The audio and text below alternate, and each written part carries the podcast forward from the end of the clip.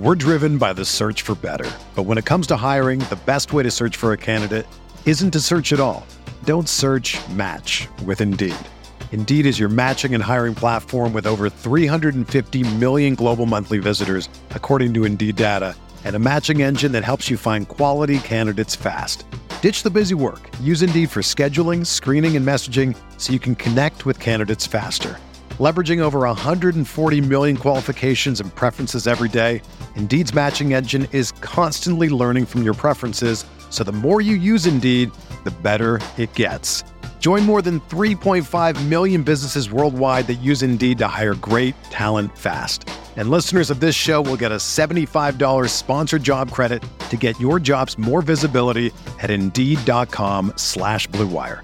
Just go to Indeed.com/Blue Wire right now and support our show by saying that you heard about Indeed on this podcast. That's Indeed.com/Blue Wire. Terms and conditions apply. Need to hire? You need Indeed.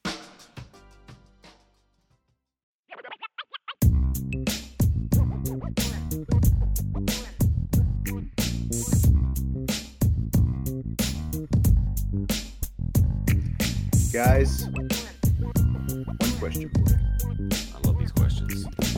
Are you ready for rapid fire? Let's go! It's game day rapid fire, baby. Let's go. All right. Is the Ohio State game proof that the gap is closing in Notre Dame's post-Brian Kelly era? I'd like to take the lead on this one, Vince. You go. I will say... So there's two ways. Scale of 1 to 10. Oh boy, are we gonna play the fence here again? No, we're not playing the fence here. In terms of outcomes, I've seen these type of outcomes before. I've seen the close losses to teams, right? That's the part where I don't think the gap has shrunk. But when we're talking about the players on the field and the talent on the field and what that means for shrinking that gap in the future, I 100% agree, because I think that Marcus Freeman has a different and better product on the field than Brian Kelly ever did. And the guys that are doing that are Flores, Great House, Jeremiah Love, guys who never would have sniffed the field under Brian Kelly's regime. And so in that regard, I do think so. But again, Marcus Freeman hasn't won that big game yet, right? He's lost a couple of the big ones, and we saw that over and over again with Brian Kelly. So I don't think anything has really changed in that outcome yet. But I think the way that this team plays and the way that they produce on the field is different than teams Brian Kelly has. And so I think that's going to lead to more success down the road. Okay. My initial thought on this was no. The Ohio State game is not proof that the gap is closing, because Brian Kelly came real close to beating really good teams. He did. Georgia twice. Yeah, exactly. I mean, he beat Oklahoma on the road, right? I mean, there were certain games that he was close. The difference is, and I'm refining my answer because of what Jesse just said. They were close in those games against Georgia. Did you ever, and this is not a rhetorical question, did you ever feel in those Georgia games like Notre Dame was going to win those games? No, they were just trying to keep up. I didn't feel like they were definitely, I felt like they maybe, yeah, I think like they had a chance, but like I never if Georgia felt like did something stupid, like yeah. and let the door open, then Notre Dame could win. Notre Dame needed to play a perfect game, and right. that was the difference. And the other team had to really mess up, right? Yes. I mean that was always how I felt going into like those games under Brian Kelly led teams. This one was different. Notre Dame should have won that game, and I don't care who gets pissed off because I said that. That's fine. They were winning the game until 3 seconds to go. Okay. They should have won that game. They played better than Ohio State. They lost because they didn't play better down the stretch. Okay. Ohio State's a better team. They won. That's fine. That's fine. But Notre Dame should have won that game. I never felt that way under Brian Kelly. So that's the difference. So if we're talking about that game in particular, then yeah, I do feel like they're closing the gap. I do, but they still got to win it. But they are closing the gap. Yeah, I agree with Jesse's line of thinking. I mean, that's basically kind of the way I look at it is close doesn't matter. Did you win the game or not? They were close under Brian Kelly. It was, you know, in these regular season games against these elite teams. And they even won some of those games. They beat Clemson a couple of times. You know, they beat Clemson with Marcus Freeman last year. They beat Number one, Clemson. Oklahoma. With Brian Kelly a few years ago. Oklahoma. Sure. You know, they beat Michigan in a ranked matchup a few years back. So it's not like they never won games against good teams or played close against the elite teams under Brian Kelly. But what Jesse said, like you could see, especially from a skill position standpoint, Notre Dame is toe to toe, baby, with you know, elite wide receiver guys who are going to all be playing in the NFL on the other side. The best wide receiver room in the country. Who played best in those games? The young guys, Benjamin Morrison. Yeah.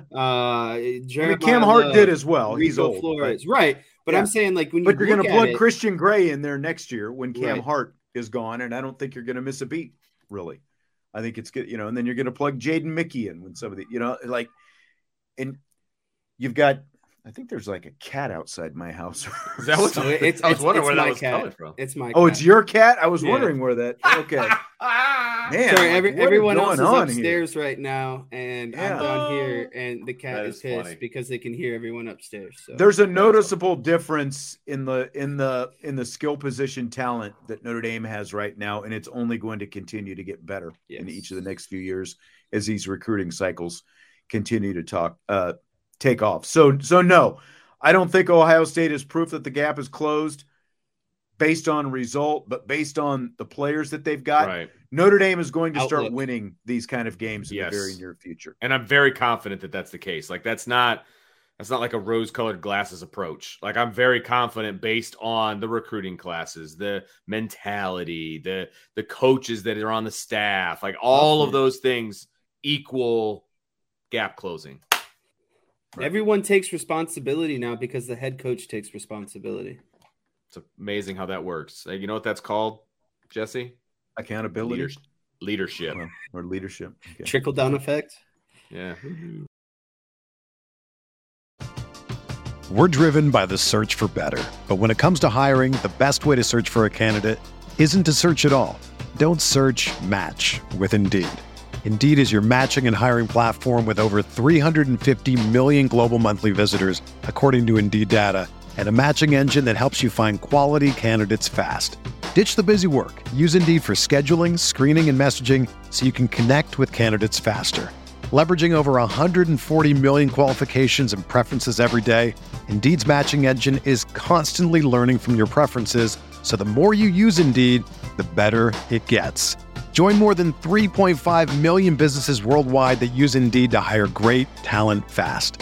And listeners of this show will get a $75 sponsored job credit to get your jobs more visibility at Indeed.com/Blue Wire.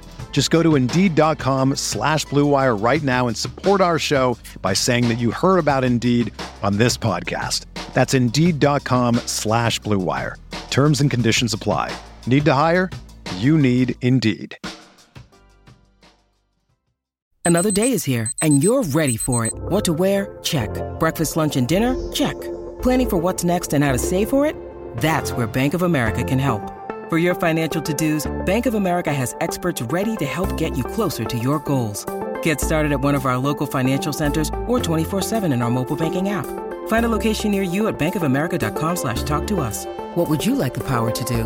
Mobile banking requires downloading the app and is only available for select devices. Message and data rates may apply. Bank of America NA, member FDIC. Fill in the blank. The biggest current question you have about Notre Dame football is blank. This one's a hard one because, you know what? My biggest question mark is, can Notre Dame stop a team on a final drive of a game to win it? That's my biggest question. Can they stop them on a final drive in a one-possession game to win the game? Because they haven't done it yet under Marcus Freeman. See, Vince took the easy answer. Can they finish games? Can they close out games? That's well. Here's mine. Let me give mine because it's close to Vince. You know, because I know you're going to want to filibuster once you decide you're going to talk there, Jesse. So I'll just give mine, and I'll say, can the defense get stops when they need to get stops? You know, whether it's the end of the game, get off the field on third down. Can the defense get stops when they need to get stops? That's the biggest question because statistically across the board, it's a really good defense, but Not and they get off the field when it's time to get off the field. Yep. So you guys, I can't repeat what you guys are saying. I anticipated these lame responses, and so I came up with one myself that was out of the box. Shots fired. My biggest question for this team is, or the biggest current question I have about this team is, can the offense produce in the crunch time, short yardage situations? That's the one for me. I don't feel like they figured out their identity on those 3rd and 2s, 3rd and 3s, 4th and 1, 4th and 2. It's one thing to know that you want to go for it and you're going to continue to go for it, but how are you doing it? How are you successfully converting? What are you doing to think out of the box? Are you going to use your sledgehammer or not? Or, yeah, exactly. Are you going to use your sledgehammer or have him standing on the sidelines? Yeah. And so that's, to me, like that, because that's ultimately what decided that game to me against Ohio State, is they just left so many drives unfinished because they couldn't, they just didn't have, like, they're so good on the first 7 to 8 yards, but they're not good in those last 1 to 2 yards. So that's for me on offense. How are they finishing out drives and continuing to churn out first downs in the high leverage situations? Yard when you have to get a yard. Yes. That's, well, it's the drives that matter. Is yes, there exactly. Be the high leverage drives. Yeah, is there going to be a drive that matters in this game, Jesse? No. Okay, just checking. There might be against Louisville next week. I'm actually more afraid for Louisville. You're afraid for Louisville, or you're afraid of? Louisville? No, I'm afraid for Louisville. Okay, not of.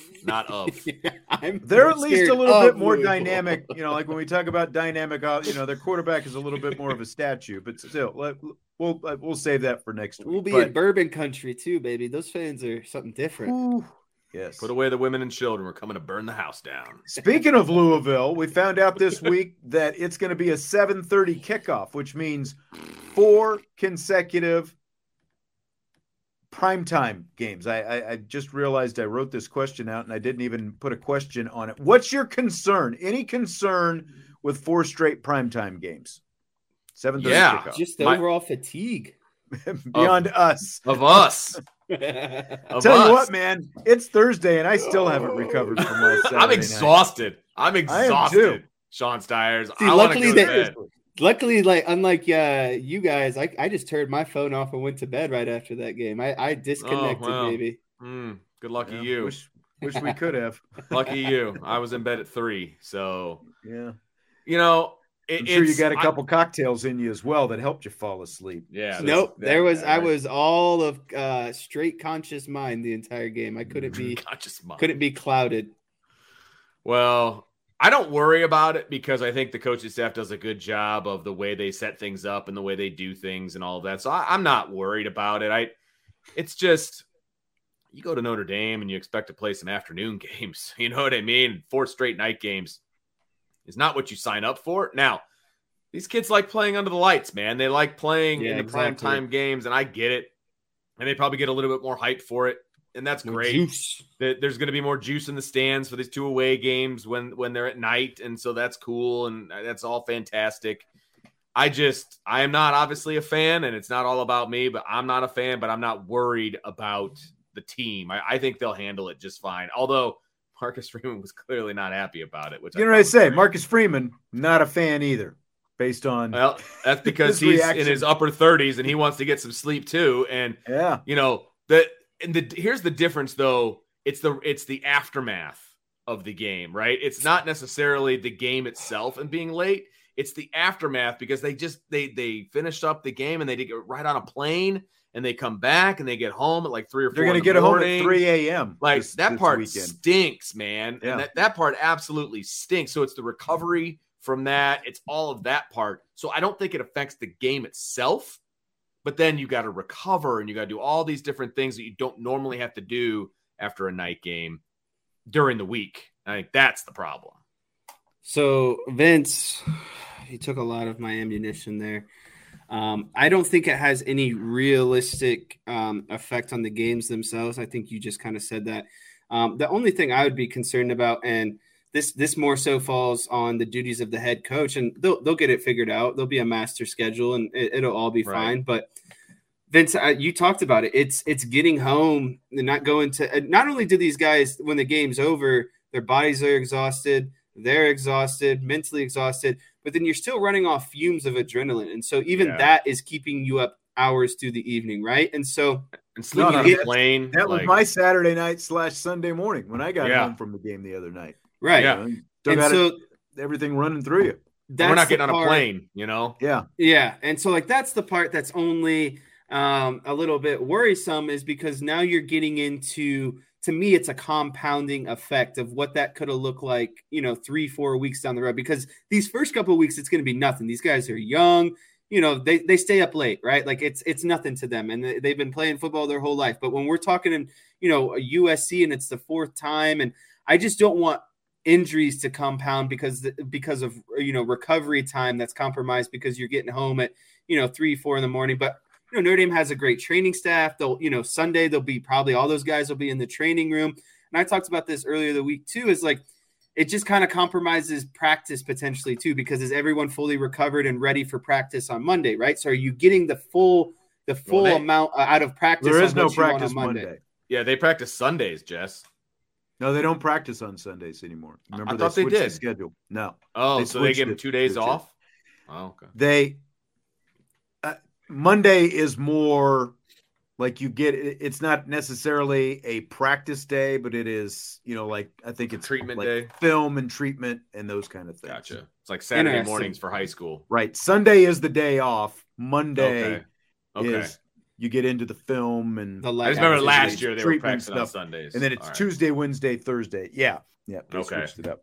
Gotcha. But yeah, that's the only thing is I just don't want recovery time and practice time potentially compromised, you know, down the road, I guess is what I'm saying. Because that's the thing is, in the first couple of weeks, it's not going to matter. But when you're compounding and losing time. And now, you know, 4 weeks down the road, you've maybe lost a full day or 2 days of recovery because of all the time that's compounded before it. Yeah. And I'm sure they'll figure out a way, you know, they'll adjust, probably do kind of what they talked about after coming back from Ireland. They can figure out, you know, if they're going into the fourth game, the USC week, you know, maybe some ways that they can, you know, maybe we don't need this individual period. We can take it a little bit lighter, you know, those kind of things. And at the very least, they'll be able to get into a rhythm since they'll have the same schedule for the most part. That's true. For a month. I mean, they're going to have the exact same schedule for a month. And then they have a bye, right? So yeah, exactly. That bye week is looking awfully good after four night games, isn't it? Seriously. So do you buy or sell Notre Dame wearing green uniforms more regularly? This is a sell for me. I think that you go with the green uniforms once, maximum twice per season, and you're very selective about when you wear them, a.k.a. Ohio State and USC. I don't mind wearing them for the big games and the night games and whatever it might be. Don't pull out a green uniform for a day game against Pitt. Like, let's strategically think about when we're going to wear these uniforms. I think that's the only thing for me, but I think there is such thing as watering it down or becoming too saturated. So I'm a maximum of 2 times per year. So in other words, yes, because they've never done it twice in a year, I don't believe. Yeah, so the answer is still yes, but like you know, don't overdo it.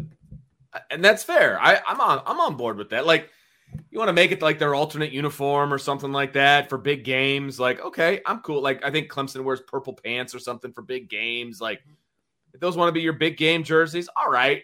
I don't want them to oversaturate it. And frankly, I'm sick and tired of hearing about we're losing the green jerseys, which clearly it's not true, but no matter how many times you tell somebody that, they don't believe you. And now we have empirical evidence that they lost in a green jersey, so that's all anybody's going to remember. Right. I hate that conversation, but I do like the green jersey. So once or twice a year, I'm cool with it.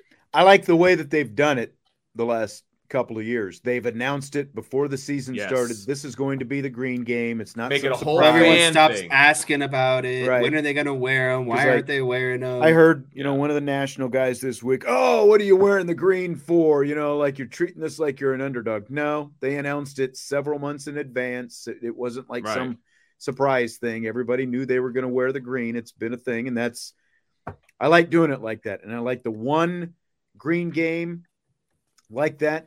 Personally, I would like to see them, as opposed to putting the names on the jerseys for the bowl game, I would like to see them wear green during the bowl game as well. Ooh. Like that, have like that be their second time. You know, like that's the thing. Instead of the names, you wear green in the bowl game. I get down with that.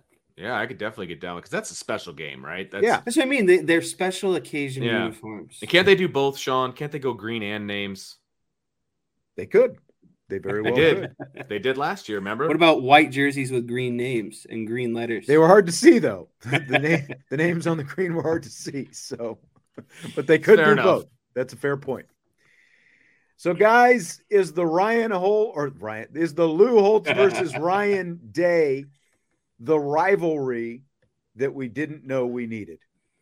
I was going to let you lead off on this one. Go ahead, I'll take it. All right. Yes, it's the rivalry we never knew we needed. Yes, I love it because every time Ryan Day opens his mouth, he sounds like a moron, and it's fantastic. He just sounds dumber and dumber each time. And people, from experience, when something's going on that's not good for you, shut up. Just stop talking. It goes away. But no, you got to keep going, and the spotlight's still going to be on you, and you're picking on an 86-year-old man. And the person that has made the best points so far in this back and forth is the 86-year-old man, and it makes you look even dumber. So bring it on, baby. I love it. So I'm going to go with the simple answer here is I'm going to say yeah, too, because like Vin said, it just makes Ryan Day look dumber and dumber every time he just goes into this thing and responds to it more. Like, just this whole thing to me has just given me such a clarity and insight of who Ryan Day is and what his insecurities are as a head coach. And it's very obvious. And it was funny. I was reading a tweet this morning at work, and some guy tweeted that it's funny because Lou Holtz, the only reason that this is a thing is because Lou Holtz is bitter that Ohio State didn't take him back, that he couldn't be a head coach there or something. I was like, how self-absorbent are you people? You just think everyone wants to be at Ohio State and that everything revolves on his own around Ohio State. Yeah, exactly. And so I was just like, the more that this goes on, the more I feel better about how stupid their head coach and fan base is altogether.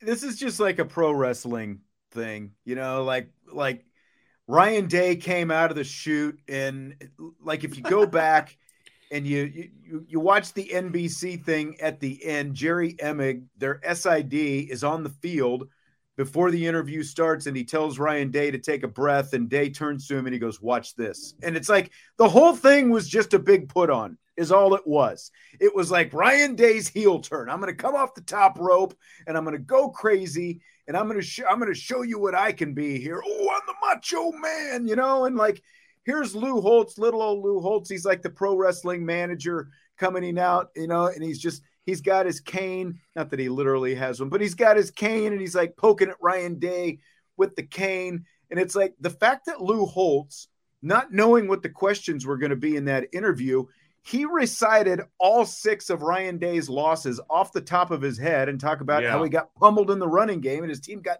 pummeled in the running game all 6 times, you know? And so like, and Ryan Day couldn't even recite what halves of football he stunk at.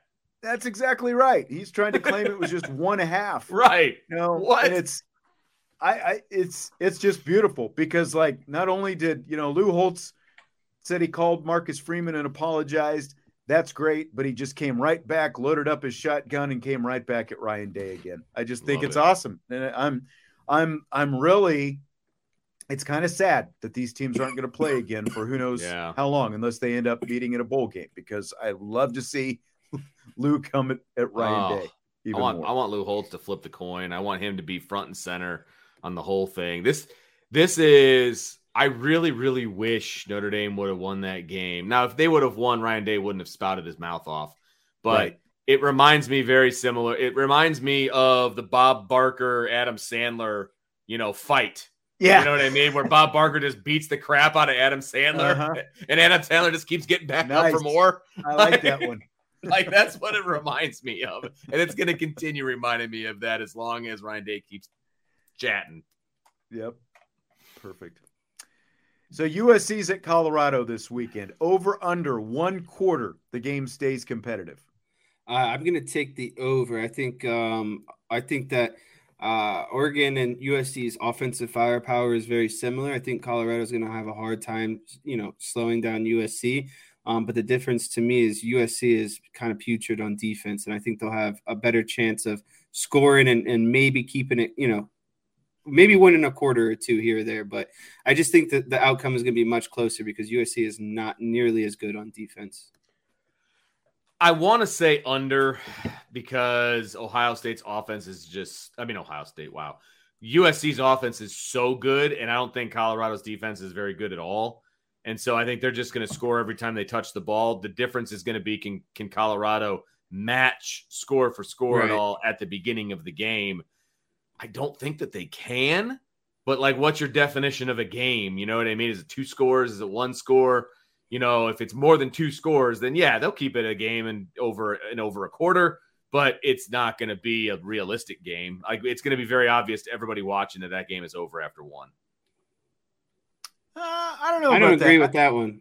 Yeah, I'm going to go over a quarter that it stays competitive. I do think Colorado is going to score. You know, I do have some concerns about USC after coming home from the game last Saturday night and watching them struggle against Drew Pine and Arizona State.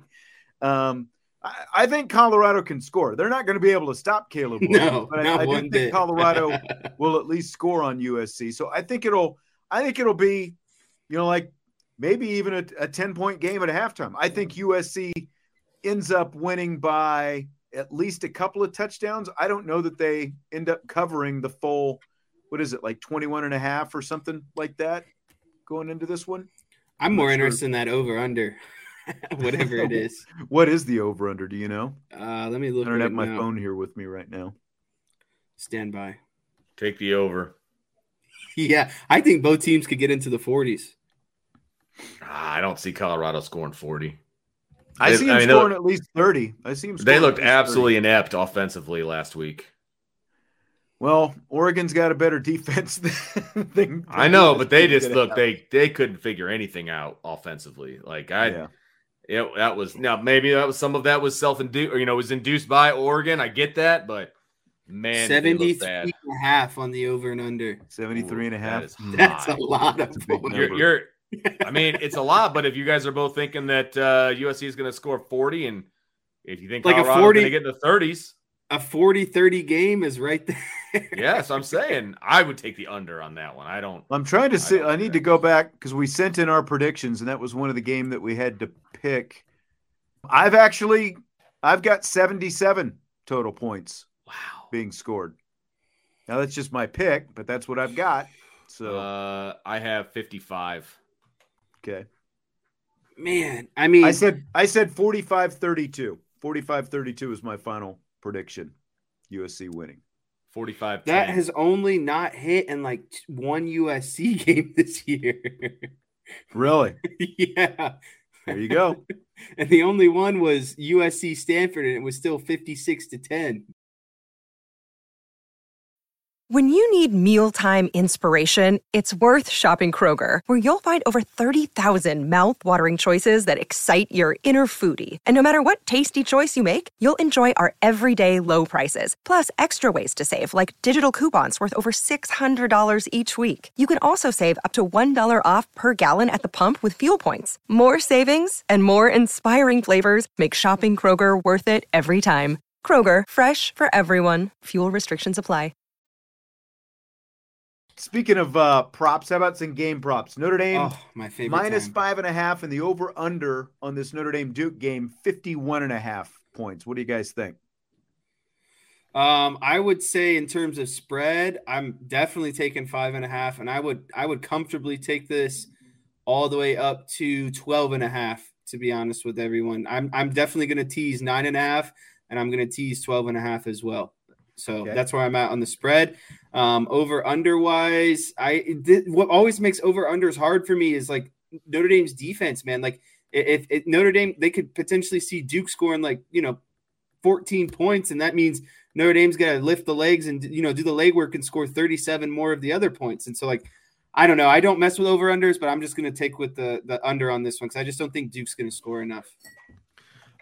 Short and sweet. I'm with Jesse. I think that 5.5 number is way too low, and so I would easily take Notre Dame minus the points. And I'm going to take the under because I do think Al Golden's defense is going to come out, and they're not going to pitch a shutout, but it'll be darn close. So I don't see Notre Dame scoring 45. So yeah, that's exactly it. You know, how much is Notre Dame actually going to be able to score? I've got the under as well, and Notre Dame minus 5.5 seems like a pretty easy pick. Yes, it does. We all picked the wrong way. Let's all make some money. Sam Hartman, over under 243.5 passing yards and 1.5 touchdown passes. I'll go over on the passing touchdowns, and I will go under on the 243. I just think they get nearly 250 to 300 on the ground by the end of the day. I agree. 47th pass efficiency defense. I'm taking the over on passing. I'm taking the over on passing touchdowns. Number 65, though, or 68, one of those in rushing defense, which is like I tend to agree with you. Both of you are number one in my heart. Hey, listen, Sam Hartman is as human as the rest of us. He has heard the chirping about how ineffective he was in the last game. He's going to come out firing. And I mean, it wasn't even chirping. He heard it directly from someone from the media right after the game. So you're not wrong. Yeah. By the way, I had somebody come up to me about that as well. And they're like, yeah, you guys nailed that one. Yeah, we did. We try. We do try. Yeah. Uh-huh. Yeah. So I agree. So I'm going under on the passing yards, over 1.5 touchdown passes. Riley Leonard, over under 204.5 yards and also 1.5 touchdown passes. I find it funny that he's got an over-under of 1.5 touchdown passes when he has 2 touchdown passes all season. Thank you for bringing that up, because now that is an added leg in my parlay. The passing yards, I don't see him getting to 204.5 passing yards either. Either of you? I think these are both unders.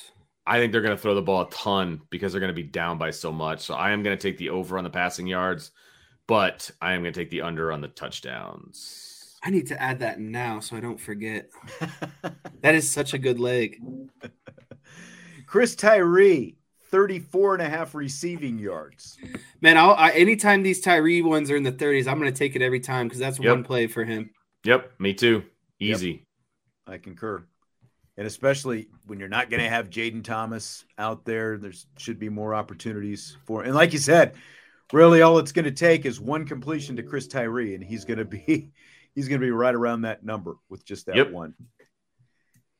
Audric Estime, 92.5 rushing yards, and he's got minus 210 odds to be an anytime touchdown scorer. You might as well take him 100 plus and a touchdown and get you some good money for the weekend, because that boy's running with some vengeance too. Yep. Concur. Agreed. Concur. On both. Jordan Waters, the Duke running back, 42.5 yards, and he's got minus 110 odds to score. I don't like him scoring, and 40 is such a low number, Vince. Like you talked about garbage time passing yards, garbage time rushing yards are definitely in there for me as well. So I wouldn't come close to this one, but I guess I would have to take the over just because of potential garbage time yards. I would take the under because if it's garbage time, he's not going to be in. Air that bad boy out. I see what you're saying. You're not going to catch up running the ball. That's exactly what I'm saying. And I don't think Notre Dame's going to give him an inch running the ball. I really don't. I mean, one thing that Notre Dame's been really good at is run stuffing. And they've been really, really good at that defensively, obviously outside of one play, the big run against Ohio State, you know, but other than that run, and I hate when people say this, like if you take away that big run. But I mean, it was like 60 yards on the other 20-some carries or whatever it was. I mean, they shut down Ohio State's run game. Shut it down. And Ohio State's run game is way better than Duke's. Yep. All right. Game prediction time. What do you boys got? Vince, take us. Lead us off.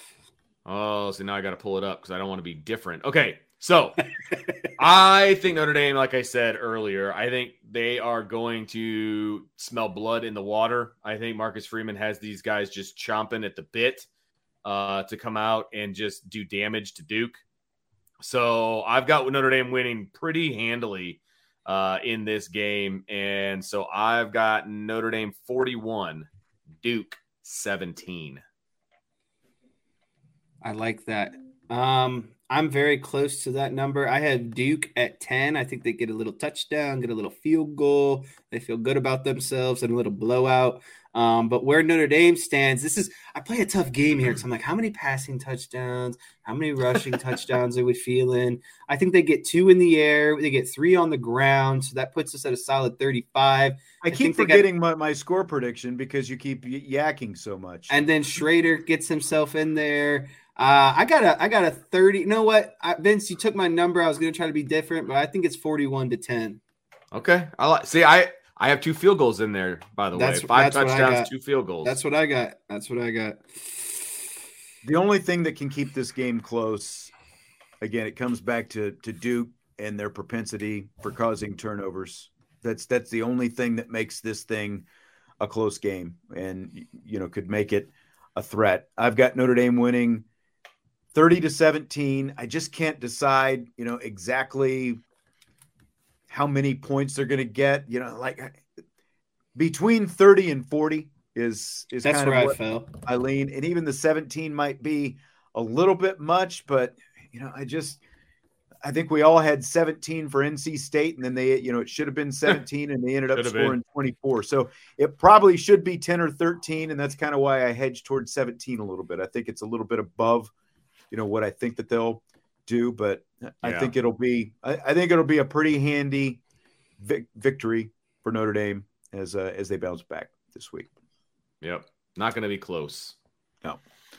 All right, guys. Well, that's going to wrap it up. We will see how things play out. Of course, don't forget the post-game show coming up after the game upon further review. I don't know when exactly that'll come out. Over the weekend, sometimes usually Sunday at 8 o'clock, but we'll see how things go. It's been Monday a couple times. It has. And then, of course, we'll be back with Ivy Nation Sports Talk on Monday. So we will talk to you then. For Vince and Jesse, I'm Sean. Happy countdown.